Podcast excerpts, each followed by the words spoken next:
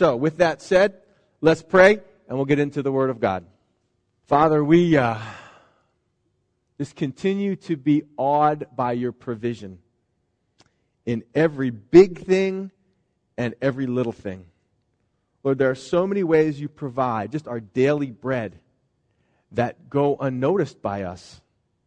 There are things that, that happen um, or don't happen because of your provision and protection. And right now, Lord, we want to acknowledge even the unseen things that you do for us, the things we are clueless about, the way you serve us, the way you minister to us, the way you love us, the way you desire to give good gifts to your children. Father, I pray we would not be spoiled children. I pray that we would appreciate with gratitude every little thing and every big thing, all the same. Wonderful are the blessings of being a child of, of yours. I pray, Lord, that, you, um, that your children would now turn their ears and hearts to you uh, to hear from you, that you would speak to us so that you might um, conform us more into the image of Jesus and to equip us for ministry. And we pray these things all in the name of Jesus. And all God's people said, Amen. Amen. All right. Matthew chapter 20. As I said, the biography of the king Matthew, uh, we are getting closer and closer and closer to Jerusalem, uh, to the crucifixion and uh, to the resurrection, of course. And I think what we are noticing, and I hope what you are noticing, what I am noticing, is that the kingdom of God operates completely differently from the world. And sometimes I tell people you can, you can usually tell what to do by looking at what the world does and then just do the opposite. Because that's usually what God wants. it's the opposite. If, even if you didn't know God, you say, what is acceptable, what is normal in the world? Well, then just do the opposite. And you'll probably be pretty close to the heart of God in that. And so we've talked about, uh, we've, we've watched the disciples struggle with the same things that we struggle with desires for greatness. You know, who's going to be the greatest? Desires to be noticed and, and those types of things. So, uh, chapter 20, uh, well, actually, ch- back in chapter 19, we, we saw the rich young ruler. Uh, the question was asked, hey, we've followed you, we've left all to follow you. Now, what's in it for us? What are we going to get out of that? And Jesus tells the parable of the workers paid equally, or I would say the parable of uh, maybe the parable of the generous or the gracious vineyard owner. And that was the point of that. God's rewards are not based on your labors strictly. You'll, you'll, he'll always give you at least what you deserve for the labor you give, for the sacrifices you've made. You'll never say, I got ripped off. But oftentimes, God in His grace chooses to give you more than you deserve. And that's the point of that parable is God is gracious and he rewards men based on his goodness, not their goodness. Does that make sense? So that was the parable. And, and uh, so now they're heading to Jerusalem. Verse 17 says, now, Jesus, going up to Jerusalem, took the 12 disciples aside on the road. And that's important. When you take some, when you take your kids aside, you know, they're all playing or they're with a group of other kids and you want to tell them something and you want them to hear it. You take them aside. It's like, okay, boys, I need you to focus for a second.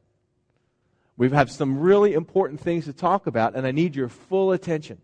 And so he takes them aside on the road and he says to them, verse 18, Behold, guys, take a look. We're going up to Jerusalem, and the Son of Man will be betrayed to the chief priests and to the scribes, and they will condemn him to death and deliver him to the Gentiles to mock and to scourge and to crucify. And the third day he will rise again. Now, this is the third time he's told them this. And of course, like any good parent or like any good teacher, repetition, repetition, repetition. And so he's trying to get this into them. And they're not getting it at all. Their minds are set on an earthly kingdom. He's talked to them about the thrones they're going to sit on as their reward. And they're thinking, yeah, thrones. They don't realize there's going to be a whole lot between them and these thrones. A whole lot of suffering. A whole lot of difficulty. And so they're thinking thrones. They're thinking Jerusalem. What better place to crown a king? The king of the Jews than in Jerusalem. And truly he will be crowned there.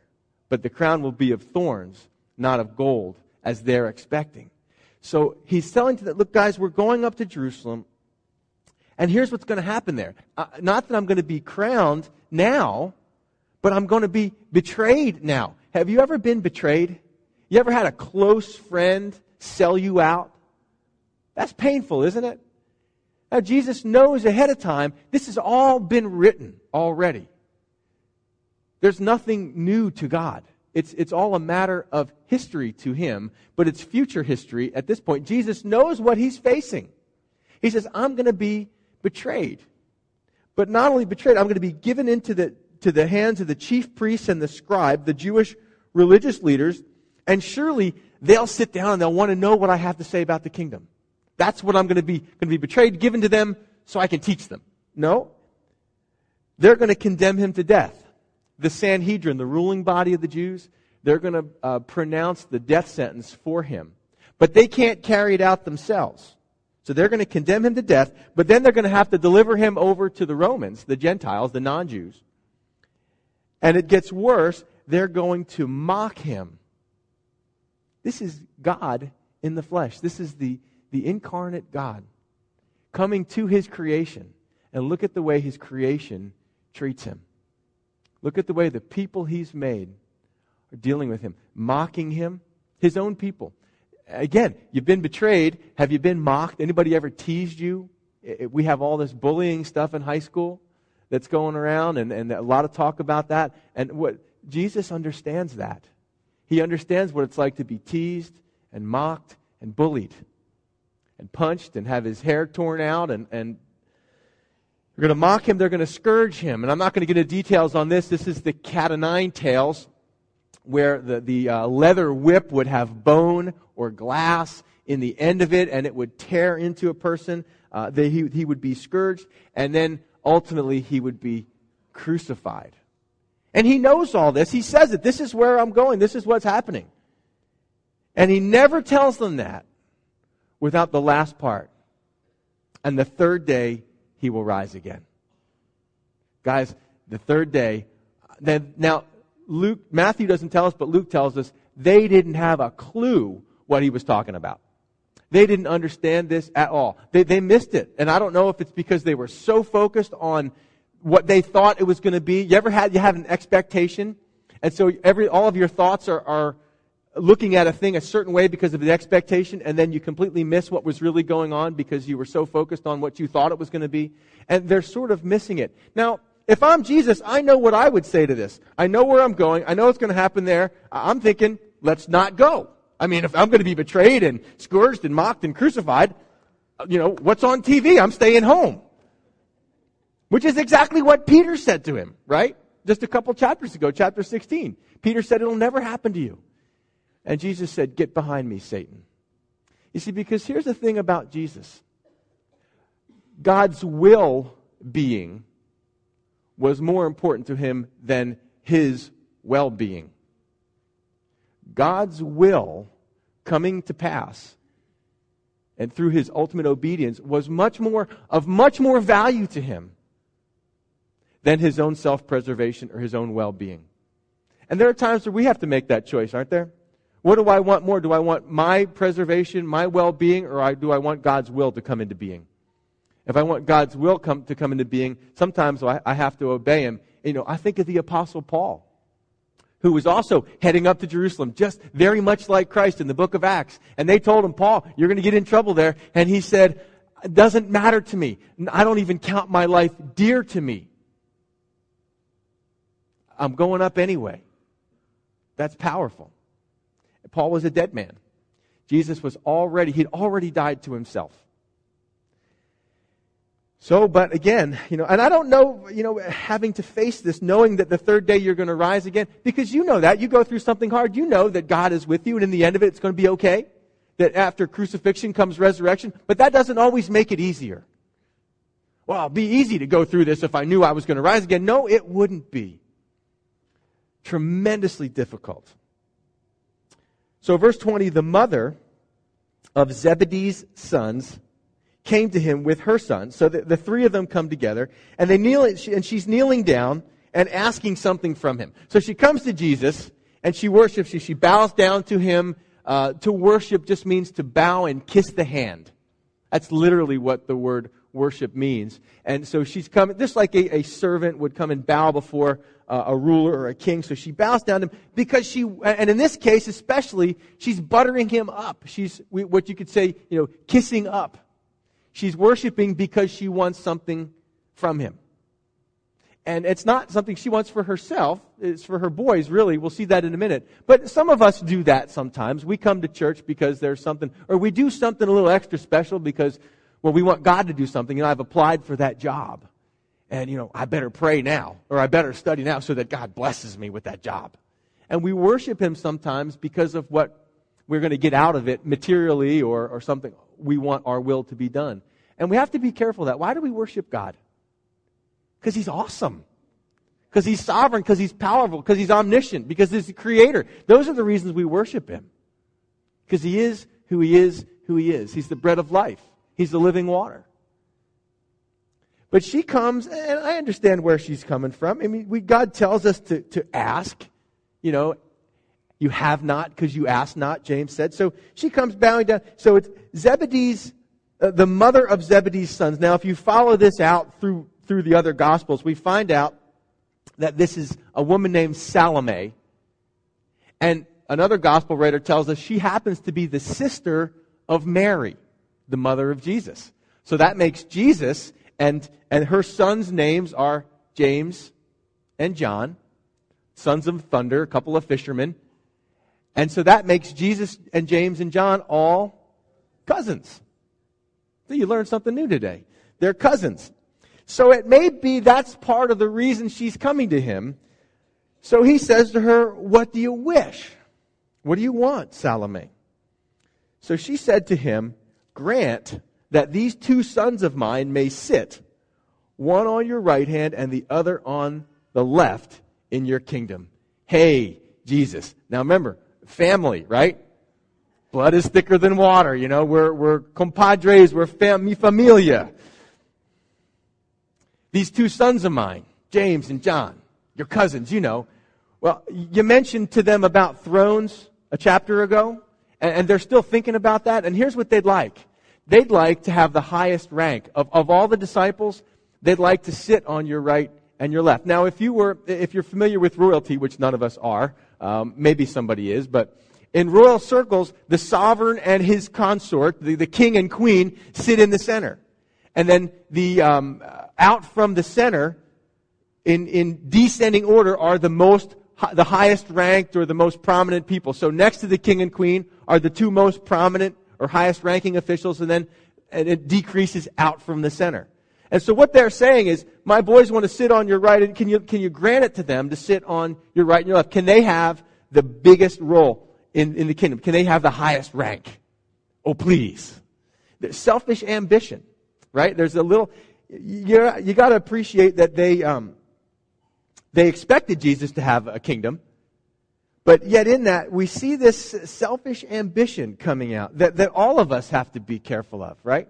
I mean, you know, churches can get competitive, and I'm subject to that. I can fall short in that area so easy because we live in a very competitive world. And we, we judge one another. And we, you know, the first thing you want to know when you meet somebody, oh, so what do you do for a living?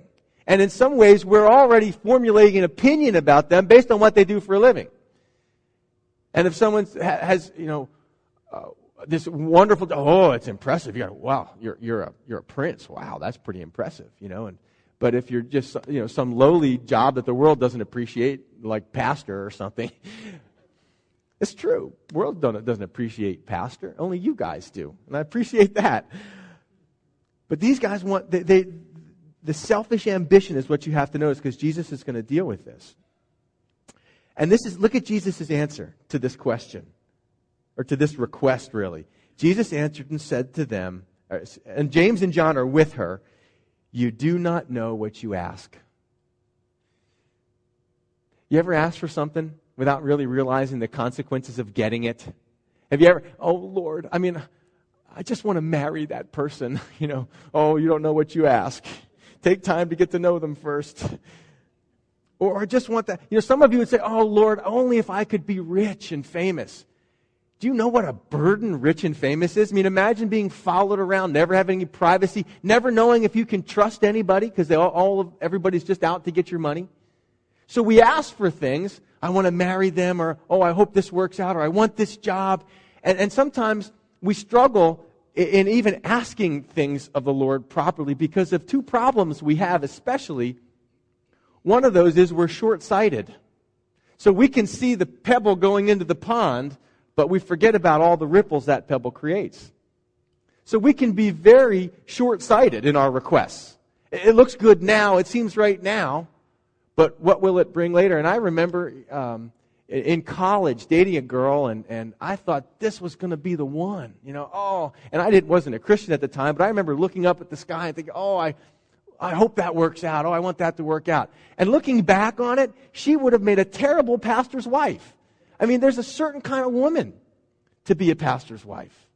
And, and there's a, a, strength that's necessary to do that. It's a, it can be a tough calling. And so the Lord knew I was praying for something that seemed good at the time, had no idea what the Lord wanted for me. The other thing is I'm very self-centered. I'm short-sighted and I'm self-centered. And oftentimes the things I ask for are things that just make me feel good right now. Um, and so all, what I've started to do more and more in my life is, Lord, I have no idea what's best. You know, when it comes to a place to meet, you know, for Sunday morning, Lord, I don't know where, where it's going to be best. Can you, we're asking you, Lord, can you show us the place? Lord, I don't know who I should marry. I don't know what my future holds. Can you bring, can you select a wife or a husband for me? Can you help me to see and to know that that's the one? And help me to be open, Lord, to you saying that's not the one. So, um, he's, the, the Jews, they asked for meat. You remember that? Remember they asked for meat? Oh, Lord, we want meat. They had manna, which was filling, and it was nutritious, and it gave them all, but that wasn't enough. They said, Lord, we want meat. And what did he do? He gave them what they asked for. Now, I, uh, you can write this down in your margin. Don't, don't look it up now. But I wrote this down, Psalm 106, because sometimes we request things, we beg, oh God, if only you would do this, then I'll really study my Bible, I promise. And we, we make these deals with God, and, and so sometimes God gives you what you ask him for. And this is what he says Psalm 106 says uh, about that time when he gave them meat. They, many of them died, and they were, they were in a place called the graves of craving. The graves of craving, Kibroth Hattaavah. And it, this is what's said about that. They soon forgot his works. They did not wait for his counsel. We are, we are often guilty of that. We rush in, we don't wait for his counsel, but lusted exceedingly in the wilderness and tested God in the desert. He gave them their request, but sent leanness to their soul. He gave them what they asked for, but sent leanness to their soul. So these guys uh, say, hey, we want to sit your right, sit on your left. Jesus says, you don't know what you asked for. Here's why. Are you able to drink the cup that I'm about to drink and be baptized with the baptism I am baptized with? Now, what is he talking about? Cups and drinking and, you know, baptism? Uh, what is this all about? These are uh, figures of speech. This is language that is cr- communicating a picture. First, he says, "Are you uh, will you will uh, excuse me? You do not know what you ask. Are you able to drink the cup that I am about to drink?" Um, if you were a king, you had a cupbearer, and the cupbearer would test your drink before you drank it, because people were always trying to kill you if you were a king. I mean, the Old Testament is is uh, full of that. You know, if you were a king, then there were, you were always under the gun. And so you had a cupbearer, because just in case one of your servants tried to poison you, the cupbearer would drink it, and if he died, you knew not to drink it. And if you, and if he lived, if you lived, then, then he could drink the cup. And so that's the image that's being pictured here of this, uh, to drink the cup meant to share in the consequences of whatever was in that cup. And when Jesus was in the garden, he prayed, Father, take this cup. If there's any other way, Lord, take this cup from me. And the cup that's being spoken of is, is throughout the Old Testament the cup of God's judgment. And he says to them, Look, are you able to drink I, the cup that I am about to drink? Are you able to partake to, of the consequences of what you ask for? Or to be baptized with the baptism that I am baptized with? And baptism just simply means to be immersed. Jesus was going to be immersed in suffering, not just splash around in the kiddie pool. He was going to be immersed in suffering. And he says, Do you guys know what you're asking? I am going to suffer. I'm going to endure the cross before there are any thrones and crowns. Can you endure that? Can you handle it? I'm going to drink the cup of God's judgment on mankind. Can you drink that? And they said to him, Yeah, sure, why not? We're able. Oh, come on. I mean, again, sure, they didn't get it. They didn't get it. They didn't get it. Uh, they would get it, but they weren't getting it here. And sometimes, again, we laugh at them, but they're no different than us, are they? Have you ever overestimated your own strength? You ever over, overestimated your own ability? You're looking at what someone else is going through and you're going, if I was doing that, I would be doing this. This is how I would handle that. And you know, you're an expert in how someone else should go through their time of trial. And I would say that, that maybe you're overestimating your strength. You never know till you're tested in that way what you'll truly, truly do. And oftentimes we are, we, our pride gets so in the way that we feel that we're stronger than we are. And they felt like, now, now maybe this was uh, bold, maybe this was noble. They say, yes, Jesus, wherever you go, we are able. And, and of course, he said to them, verse 23, you will indeed drink my cup and be baptized with the baptism I am baptized with. So ultimately, in one sense, they're right. They, they are going to be able to, to drink that cup. But in one sense, they're wrong. Because at the crucifixion, they scatter. John is the only one that stays there during the crucifixion. Everybody else scatters. James scatters. Uh, they, they all scatter. John sticks around during the crucifixion. James and John ultimately will, on the other side of the cross, on the other side of the resurrection, they will drink the cup of the sufferings. James will be the first martyr. This is not James, the writer of the book of James. This is um, a different James, James, the brother of John. He'll become the first martyr in the book of Acts of the, of the disciples. And John, of course, will be boiled in oil. Tried to kill him that way. He didn't die. And that's, that's a tough man right there. And so they exiled him to Patmos, where he wrote the book of Revelation. Um, and all that, why? Because they were Christians. So ultimately, because of being connected to Christ, we drink that same cup. Now, I'm personally thankful for the cup we drink at communion the cup of Christ that we share, the cup of his blood, the cup of uh, grace. That's another cup we get to share with Christ. But there is that cup of suffering that oftentimes we have to share by being connected to Christ. We drink that cup with Him. But, he says, to sit on my right hand and on my left hand is not mine to give. This is not something that is uh, given away uh, by me, but it is for those whom it is prepared by my Father. It's already being prepared. And, and there's people, and who is it going to be? Who, who will it be in the kingdom, on the right, on the left of Jesus? Who will it be? Will it be the Apostle Paul?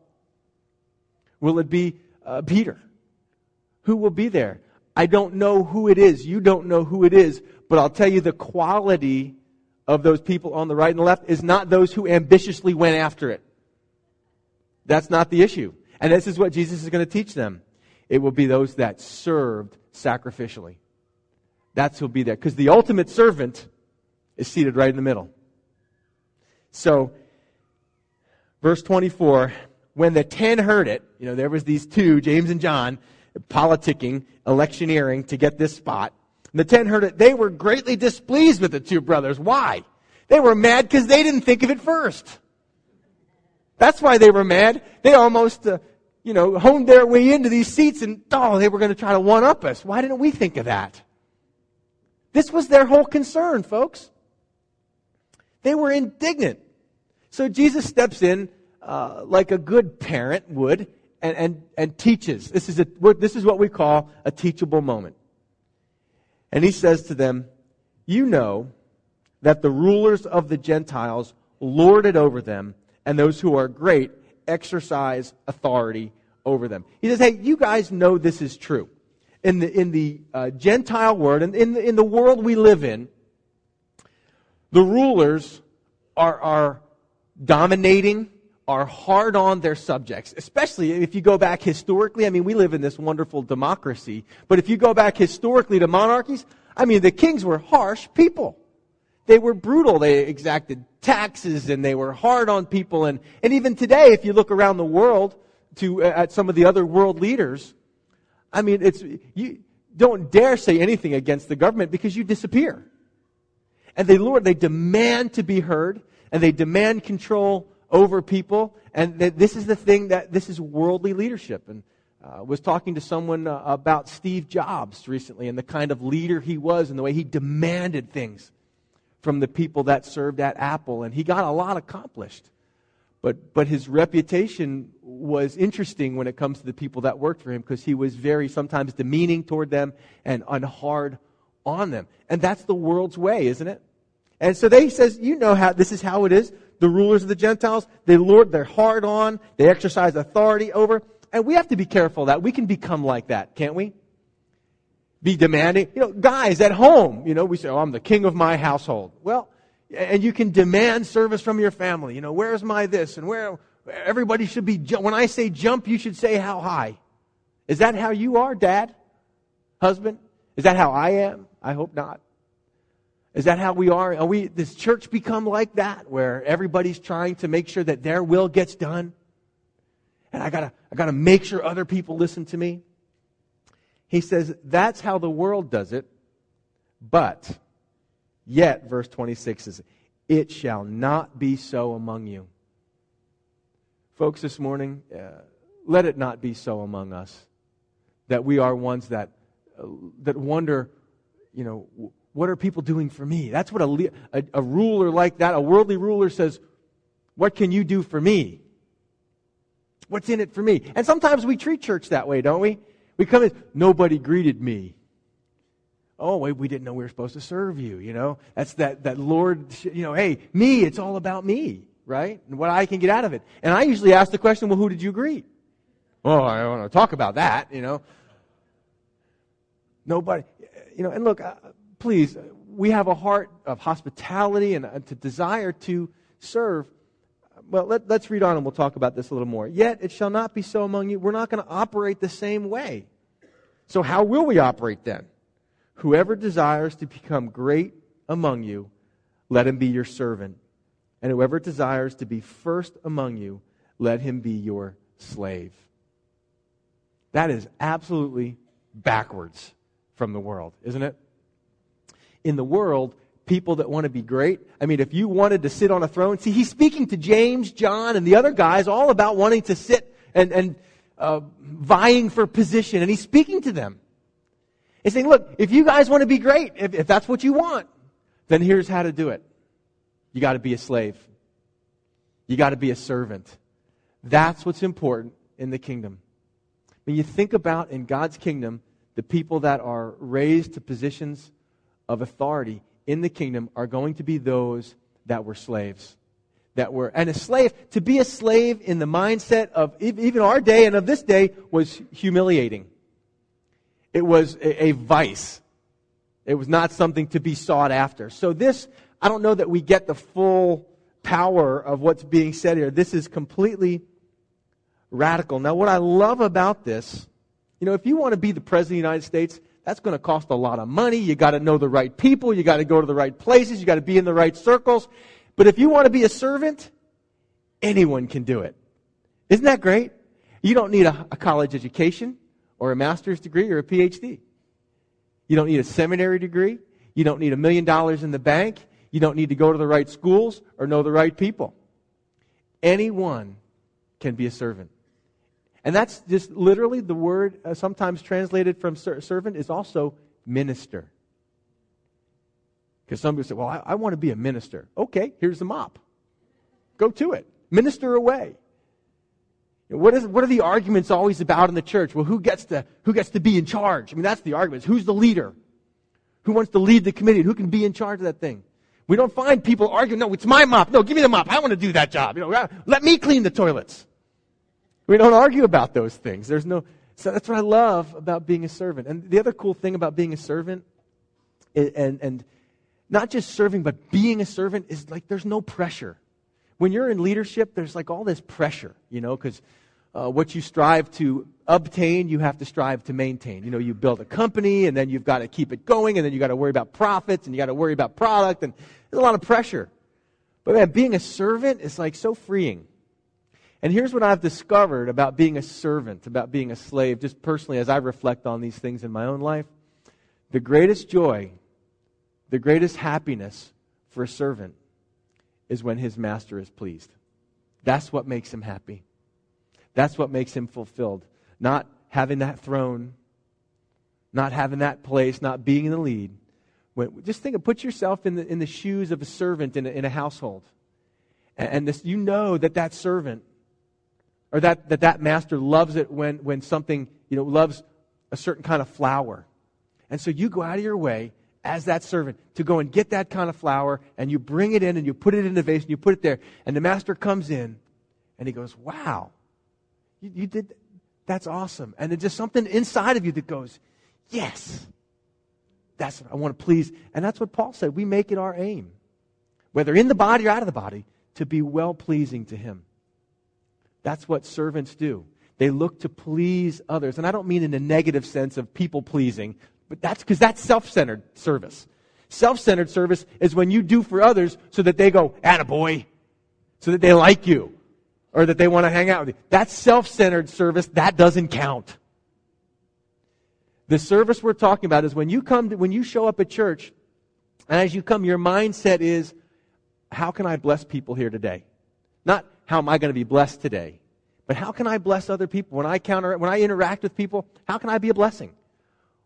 How can, how can I serve you is the word of a servant. Right? A slave is literally a slave. Now, whoever desires to be first among you, let him be your slave. Remember, Jesus said, the last shall be first and the first last. Do you think they're trying? He's still making that point those that have had high positions and selfish ambitions in this world, even in church, will find themselves lower on the totem pole. Those that had no personal desires of their own, those that were devoid of any uh, selfish ambitions in the church, those that just said, I'm going to serve Jesus Christ, I'm going to serve the body of Christ, I'm going to do what's needed with no expectations of personal glory, those are the ones that are going to be on the throne. Matter of fact, did Jesus ever ask us to do something he himself did not do? You know, some people in leadership are like that. They, they want you to do it, but, you know, do as I say, not as I do. Parents, we can be like that too. And so, hey, do as I said. But Jesus never did anything, never asked us to do anything he didn't do himself. Verse 28 says, just as the Son of Man did not come to be served, but to serve and to give his life a ransom for many. See, just as, did you see those two words? Just as. Here's what Jesus is saying. You guys do it just as I do it. Just as I have done it. And he gave us the best picture. Because what king, I mean, think about this. What king comes to serve. I mean, a king travels around with a huge entourage and there's all these attendants and all these people that he doesn't even drive his own car, doesn't drive his own vehicle, he doesn't get his own food. Everybody serves the king. And here, the king of kings, the lord of lords, says he came not to be served. He didn't come to earth to get from you guys. He came to serve you. And at, just before his crucifixion, at the, just before the Last Supper, he took off his outer garment he girded his waist with, it. He knelt down and he washed the feet of his disciples. And they were like, dude, no, don't do that. I mean, whoa, wait a second. That's a slave's job. And he said, I know. And what I'm doing, you may not understand now, but you will understand. The world just needs more people willing to serve. You know, there's, I, have told the story before, so if you've heard it, I, I beg your pardon for repeating myself, but a girl was filling out an application to go to college and she had to write an essay on why she thought uh, she should get in. And you know you know you're supposed to write all these essays how great you are and all your accolades and i'm a leader and i'm in this and i'm that. And and she wrote you know i, I really uh, um, i'm not a leader and I'm, I'm not this and you know i just so she wrote her essay about that and she got into the college. They said you know this year we have 1457 leaders coming. They're going to need someone to follow them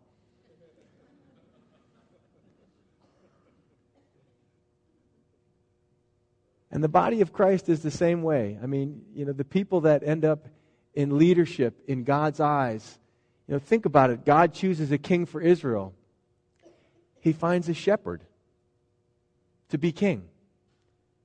When, when, Joseph, I mean, there's a great example. If you want to read a story about, about service, look to the story of Joseph, who is in great prominence and he gets sold as a slave and he's in Potiphar's house. And what's he doing there? He's serving.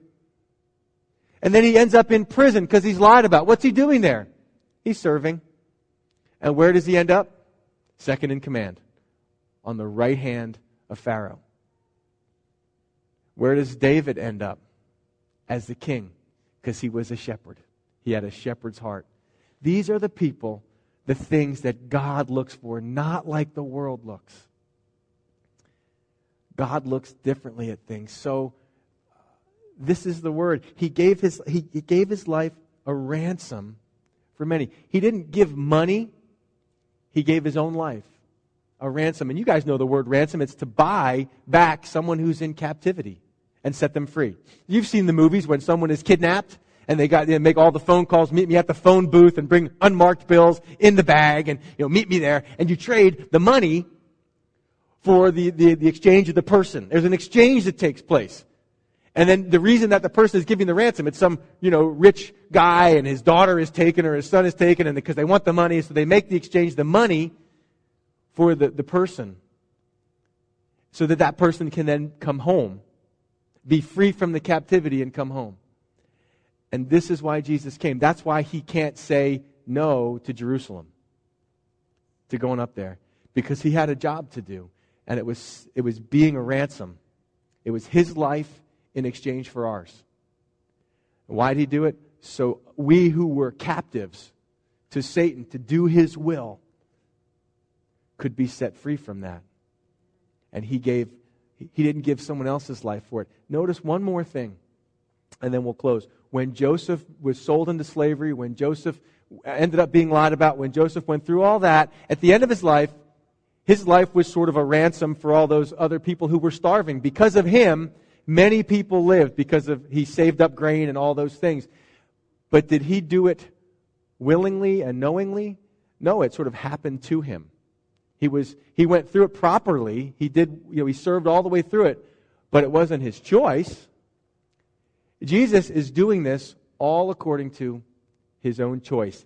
His life wasn't taken from him. This was not an accident that he just had to he stumbled into this and he just sucked it up and did it. The Bible says, and he gave it. He gave his life a ransom for many. I thank God for that because, boy, he set me free from some stuff that I was in, some darkness and some things I was involved in. So, um, simple message today, um, nothing too earth shattering, easier to say, harder to live, isn't it? So maybe today we go home out of this place. Phil's going to come up and, and close us with a song.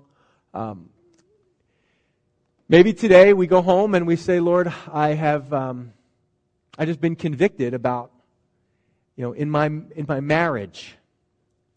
These are the kind of verses that that change a marriage, because so often in the marriage, it's what can I get from the other person. You know, you're not meeting my needs. You're not meeting my needs, and or you're not doing. Look, the banner over our home is through love serve one another. If everybody becomes a servant, then everybody else's needs get met. Right? Because someone else is serving you. You're serving someone, someone else is serving you. Look, because you guys are here and your kids are there because someone else has chosen to serve you. And you're sitting in the chair you're sitting in because someone has chosen to serve you. And if you then go and, and you see a need and you choose to serve, the body of Christ works wonderfully, beautifully, and no one cares who gets the credit. And no one cares who's in charge. We're like ants. We're all busy doing stuff, and no one knows who's in charge around this place. I still don't know who's in charge. I mean, it ain't me.